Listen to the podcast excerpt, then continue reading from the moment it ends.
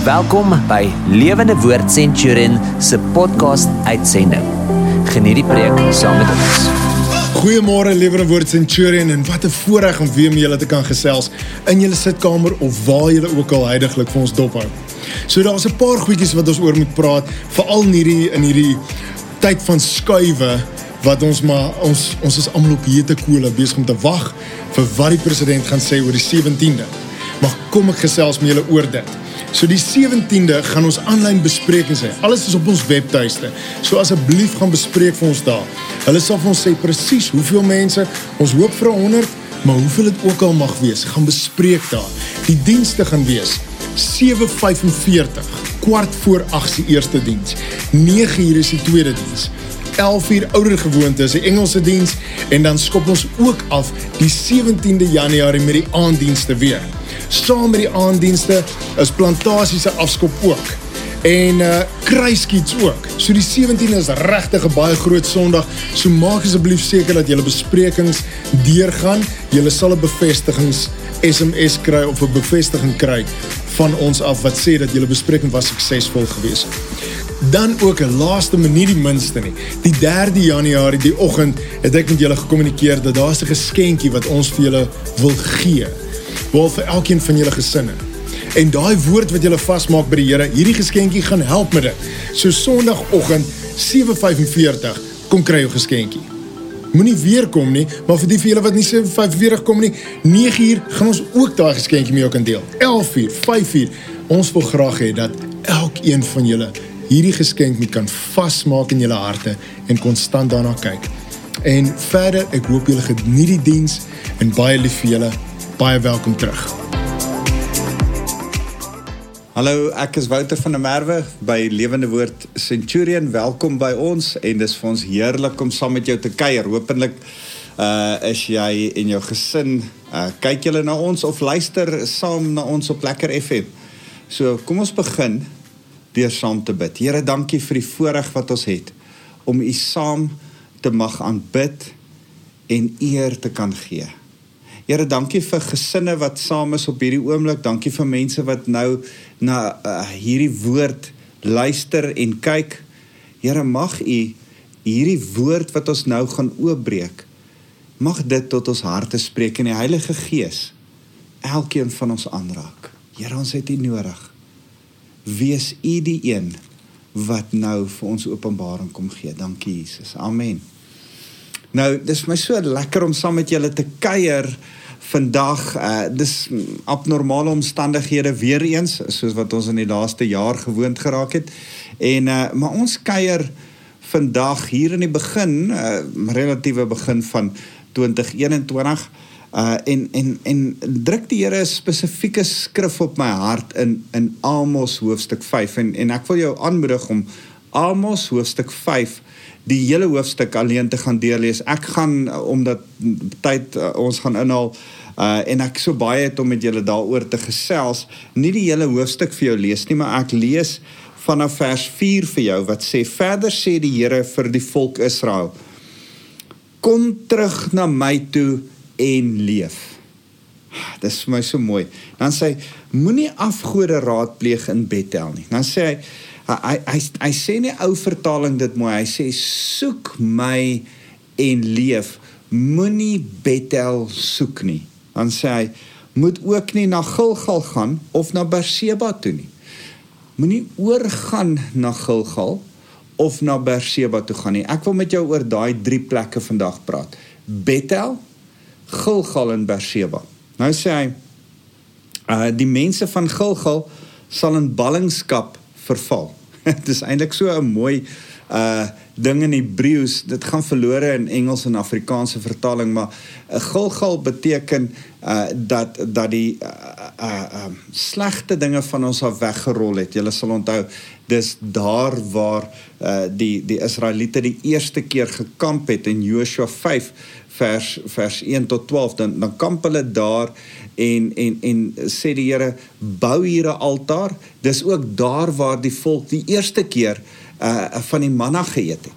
En en en omdat dit vir Israel 'n belangrike plek was, het die Here gesê noem hierdie plek Gilgal want is hier waar daar 'n amper half 'n blaadjie omgeblaai word. Iets word die die slegte word van julle af afgerol. Dis wat Gilgal beteken. Nou sê hy hier eintlik in die Hebreëus Gilgal waar die slegte afgerol word, sal weer in ballingskap ingerol word. Dis dis die dis die woordspeling in die Hebreëus. Ons sê niks sal oorbly van die mense van Bethel nie. Bethel, die huis van God. Bethel beteken letterlik Bet, huis, El, God. Uh die huis van God. Daar sal niks meer oorbly van Bethel nie. Wat ook so gebeur het. Uh, Bethel is 'n paar keer afgebrand.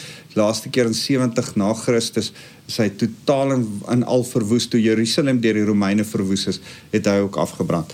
En dan sê hy in vers 6 en ek wil daarmee afsluit. Hoor mooi wat sê hy. Hy sê kom terug na die Here toe en leef. Kan ek en jy dit hoor? Kom terug na die Here toe en leef. As jy dit nie doen nie, sal hy soos vuur deur die nageslag van Josef trek. Die vlamme sal Bethel verteer sonder dat iemand dit kan blus. Ja, en dit het soos ek nou net gesê het gebeur. So kom ek vertel julle gou die hartseer storie van Bethel, Berseba en Gilgal. Bethel Berseba en Gilgal was drie stede wat deur die Israeliete, die noordelike stamme van Israel uh as heilig beskou. Hulle het elke jaar pelgrimstogte soontoe onderneem. Uh julle sal onthou dat direk na dat uh Salomo die die hele volk geregeer het, skeer die Here die die volk in twee en Rehabiam, Salomo se seun, word koning oor die suidelike twee stamme Juda en Benjamin en Jerobeam hy word koning oor die 10 noordelike stamme uh wat wat eintlik uh, die ou Israel is. Hulle hulle kry later die na, bynaam ook Efraim want Efraim was die grootste onder die Israel state. En uh in daai tyd besef Jerobeam dat die hele Israel word eintlik moet eintlik 3 keer 'n jaar 'n pelgrimstog onderneem Jerusalem toe. En hy besef as die hele Israel na sy vyand Rehabiam se stad Jerusalem toe gaan, gaan dit dalk vir hom ekonomies sleg wees, dalk gaan dit polities sleg wees, dalk raak die mense weer hou hulle meer van Rehabiam as van hom en daarom beraam hy 'n plan. So 200 jaar voor Amos beraam hy hierdie plan en hy sê: "Oké, okay, ons gaan 'n uh, goue kalf in uh, nogal 'n goue kalf jy onthou vir Moses uh, en Aaron 'n uh, uh, uh, goue kalf in Samaria en 'n goue kalf in Bethel opsit. En dan gaan die mense soen toe gaan en hy, hy het verhoed, hy het hy, hy het eintlik gespioneer op die mense en hulle verhoed om Jerusalem toe te trek om daardie pelgrimstogte te, te begin. En in in in Israel het hulle hulle eie manier van godsdiens begin. In steede van om na die Here te luister en wat die Here vir Moses en Aaron gesê het hoe hulle moet aanbid, het hulle hulle eie manier begin doen en het hulle in Bethel uh begin aanbid uh daar eenmal 'n jaar pelgrimstog die goue kalf gaan aanbid. Hulle het ook Berseba toe gegaan eenmal 'n jaar. Hoekom Berseba? Want Berseba was die plek van die stamvaders. Dis daar waar Abraham 'n tamariskboom ge, neer uh, geplant het en daar gewoon het, 'n tent daar gebly. Dis daar waar die Here vir Abraham die belofte bevestig het dat hy 'n groot nasie sal wees en dat hy by hom sal wees. Die Here het vir Abraham in Genesis uh 12 'n uh, paar plekke in in in in Genesis dan sê die Here vir Abraham ek sal by jou wees. En dis interessant dat dat hierdie die plek is van die stamvaders. Uh hulle is oor en oor is daar bevestig dat die Here vir by Abraham sal wees, by Isak sal wees en ook by Jakob sal wees, juis by Berseba. Abraham en Isak het by Berseba gebly. Toe uh Jakob groot geword het, het hy daar gebly, maar jy sal onthou Jakob het gevlug en interessant genoeg by Bethel het hy daardie Here ontmoet en by Bethel het hy 'n klippilaar gebou en Bethel was 'n plek waar die mense die Here leer ken het. So en Berseba uh, was waar hy groot geword het, Bethel is waar die Here ontmoet het. En dan het hy altyd 'n begeerte om terug te kom Berseba toe, maar hy kom nooit terug. Jakob kom nooit terug Berseba toe nie. En as hy in sy ou dag trek Egipte toe, na Josef toe, dan stop hy by by Berseba en daai nag as hy stop by Berseba ontmoet die Here hom en praat die Here weer met hom en sê Ab, uh, Jakob ek sal by jou wees en die Here bevestig sy belofte met Abraham by Berseba. So in Genesis 21 vers 33 ontmoet Abraham vir die Here by Berseba. In Genesis 26 vers 23 tot 25 ontmoet Isak die Here by Berseba. En in Genesis 46 vers 1 tot 4 ontmoet Jakob op sy ou dag die Here by Berseba. So Berseba is haar is 'n plek waar die aardsvaders vir die Israeliete uh die die drie Abraham, Isak en Jakob, daai drie belangrik was, daar het hulle offer gehad en het hierdie ouens gedink dat dit die plek is waar hulle moet hulle offers bring. Hulle het pelgrimstogte al die pad van die noorde ver in die suide. Berseba was ver ver in die suide. Het hulle Berseba toe gegaan. Waar Bethel in die noorde was, het hulle Bethel toe gegaan. Nou nou nou kan ek net vir jou sê wat Bethel beteken het vir vir die Israeliete. Ongeag van die goue kalf, was dit belangrik omdat Jakob die Here daar ontmoet het, omdat die Here Jakob se naam na Israel toe verander het by Bethel. En Bethel het gegaan oor 'n plek waar 'n 'n plek waar die Here 'n 'n 'n ervaring met jou gehad het. Ek ek weet nie of was jy ook al daar waar jy een of ander kamp gedoen het of 'n geestelike ervaring of die Heilige Gees het jou aangeraak of dat iets met jou gebeur. Daar's daar's 'n wonderlike ding wat met jou gebeur het. Hierdie emosionele ervaring wat met jou gebeur en en en nou staan jy stil en jy vier die ervaring meer as wat jy die Here van die ervaring vier. D dis presies wat Bethel was. Dis die plek waar Jakob die Here ontmoet het. Dis die plek waar Elia uh 'n profete skool gehad het. Dis amper asof uh, Jakob sê dit so mooi. Hy sê die, die Here is in hierdie plek. De, de, toe hy die droom het van die leer waar by die Here, die engel wat op en af gaan en die Here wat aan die bo kant staan sê, die Here is in hierdie plek. Hierdie is 'n geweldige belangrike plek. En is asof Bethel die Here Israel se bestaan hierdie belangrike plek was waar mense profeties connected met die Here asof die geestelike riem oop was in daai plek. Dis interessant genoeg ook die plek waar die jong mense Elisa bestorm het nadat Elia opgegaan het na die hemel toe.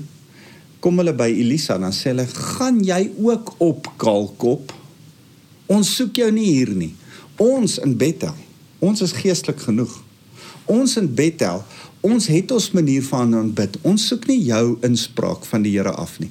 Gaan jy op kalkop en dan kom die beere uit en vernietig hierdie ouens wat eintlik teen God hulle verset.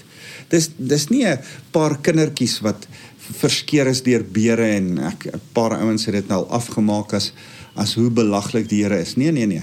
Hierdie mense het hulle teen God en sy manier van aanbidding verset. So Bethel het 'n plek geword waar jou ervaring in steede van God aanbid word. Jou ervaring met God in steede van God self. Berseba het 'n plek geword waar hulle waar, waar Israel gedink het, hoorie, ons in Berseba is gered. Dis die plek waar die Here vir Abraham gesê het, ek is met jou. Waar hy vir Isak gesê het, ek is met jou. En waar hy vir Jakob gesê het, ek is met jou. En En die Here is met ons. Niks kan met ons gebeur nie.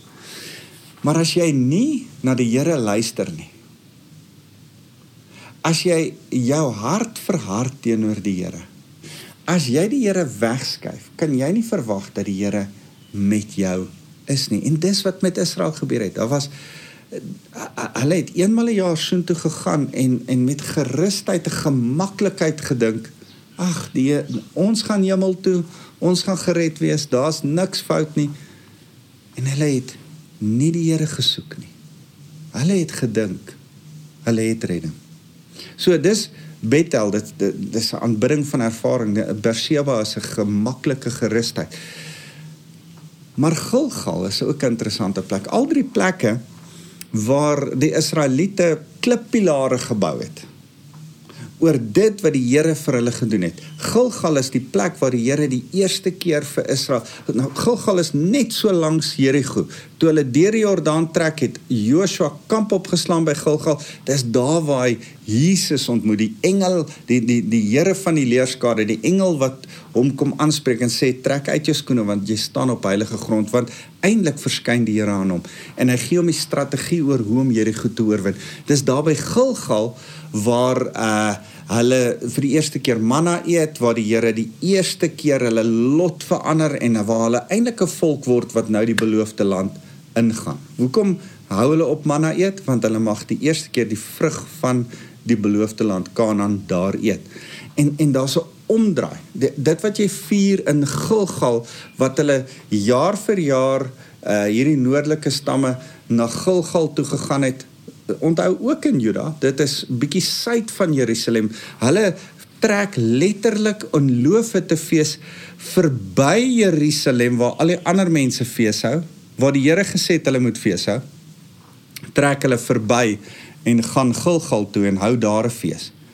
'n Fees waar waar hulle eintlik vier om te sê, ehm um, ag weet jy wat, ons is die nasie wat die Here liefhet. Ons is so bietjie die uitverkore groep. Daar's 'n bietjie 'n nasie trots.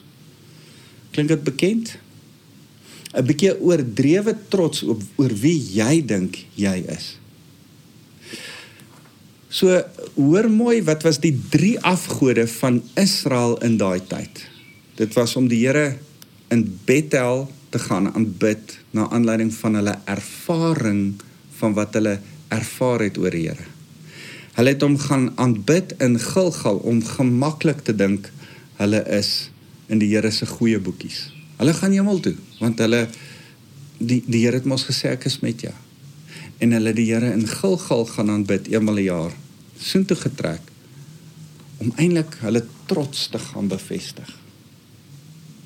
En en nou sê die Here hierdie interessante ding in Amos 5 as as Amos nie van die noordelike stamme nie. Hy kom van die suidelike stamme af. Amos is van die bure af. Dis soos 'n Zimbabweër wat vir Suid-Afrika kom kom kom profeteer. Hy kom van 'n ander land af. Hy kom eintlik van hulle bure af en hy kom profeteer en en anderste as Hosea, sy tydgenoot. Hosea was 'n ryk ou wat van Israel afgekom het en vir Israel geprofeteer het. Anderste as dit is Amos 'n arm boer van Juda af wat vir eintlik vir vir Israel kom profeteer. En as hy in Israel kom, dan profeteer hy vir hulle en dan sê hy vers 4: Soek die Here. Soek die Here. Moenie Bethel soek nie. Moenie na Gilgal toe gaan nie, moenie na Berseba toe gaan nie. Wat hy eintlik vir hulle sê is: Soek die Here, moenie jou manier van die Here soek soek nie dis vir my so hartseer. Ons leef in 'n tyd en aan die begin van hierdie jaar praat die Here met my oor hierdie woord van heiligheid. En sê on, ons ons maak 'n godsdiens op wat by ons pas, wat by ons gemak pas. Ons wil die Here dien op ons terme nie op sy terme nie. Die Here het ons gesê om hom te dien. Hy het ons sy woord gesê, gegee. Nou begin kerke stry of homoseksualiteit reg is of verkeerd is en en en mag jy uh homoseksualiteit is is dit sonde of is dit nie? Die Here het klaar vir ons in sy woord gesê dit is sonde. En ons wil herskryf wat die woord van die Here vir ons voorskryf wil ons na aanleiding van ons kultuur na aanleiding van wat vir ons gemaklik is na aanleiding van wat ons ervaar het wil hy wil ons dit kom herskryf. Dis vir my hartseer en en ek wil hierdie ding pertinent sê dat kerke kom met 'n met 'n ding van ons het dit ervaar. Ons ervaring is as jy neerval op die grond, het die Here jou aangeraak. Waar staan dit in die Bybel? Ons moet oppas dat ons ervaring ons nie lei nie. Die woord van die Here moet ons lei. Ons moet oppas dat dit wat ander kerke doen En dit wat ons sien in ons verwysingsraamwerk van wat ons dink wonderlike groot profete en wonderlike predikers is, wat hulle doen en wat gebeur wanneer hulle preek, dat ons dink dis die waarheid. Dis nie die waarheid nie. Die waarheid is die woord van die Here. En ons moet hom volg, nie ervaring nie. Ons moet hom volg, nie ons geruste gemaklikheid met hom nie. Ek dink daar's iets van 'n 'n vrede hê dat jy aan die Here behoort. Maar in jou vrede dat jy aan die Here behoort, moet jy ook besef, Here, help my om 'n heilige lewe lief. Here, ek wil stoei met U oor die heiligheid van my lewe. As ons net sê, ag, ons behoort aan die Here, daarom mag ons maak net wat ons wil. Dan dan mis ons as kerk dit hier aan die begin van hierdie nuwe jaar en ek wil vir jou kom sê, moet dit nie mis nie pas op ook vir 'n trots, 'n oormatige trots van ons is hier, ons is charismate. Ons ken die Here op 'n ander manier. Ons is van hierdie denominasie of of ons is Afrikaners of ons kom van de, of of ons het hierdie openbaring van neem nie trots wees. Oor trots wees op wie en wat jy is nie. Aanbid die Here in nederigheid kom soek hom in 'n met 'n nederige hart en sê Here, U is die koning. U skep alle mense. Waar pas ek in om ander mense se voete te was? Want U het U was nie so trots dat U nie bereid was om ander se voete te was nie. Here, maak my nederig. So kan ek vandag vir jou kom vra, soek ons nog die Here in 2021? soek ons hom nog. Ek, ek as ek na die kerk kyk en terwyl ek hiermee besig is met hierdie preek en terwyl ek vir julle bid, ervaar ek dat ek ons moet ernstig vir ons self vra. Soek ons die Here of soek ons Bethel, Berseba en Gilgal? Soek ons ervarings? Soek ons gemak? Soek ons trots? Of soek ons regtig die Here? En en kan ek vir jou kom sê hoe het Jesus Christus die Here gesoek? Ek dink as as ek na Jesus kyk, Paulus kyk, dan dan besef ek hulle was Jode, Joodse seuns wat die woord, wat die profete goed bestudeer het. En dis dalk van na aanleiding van van dit wat Jesus in Matteus 6 vers 33 sê, soek allereers die koninkryk van God. Soek my eerste, soek my manier van doen eerste, dan sal die ander goed die kos, die klere, die geld, die dit wat jy nodig het sal by jou uitkom. Maar soek my eerste. En en vandag wil ek vir jou sê, die woord vir 2021 soek die Here eerste. Kan ek dit vir by jou los en vir jou sê, kan ons die Here eerste soek?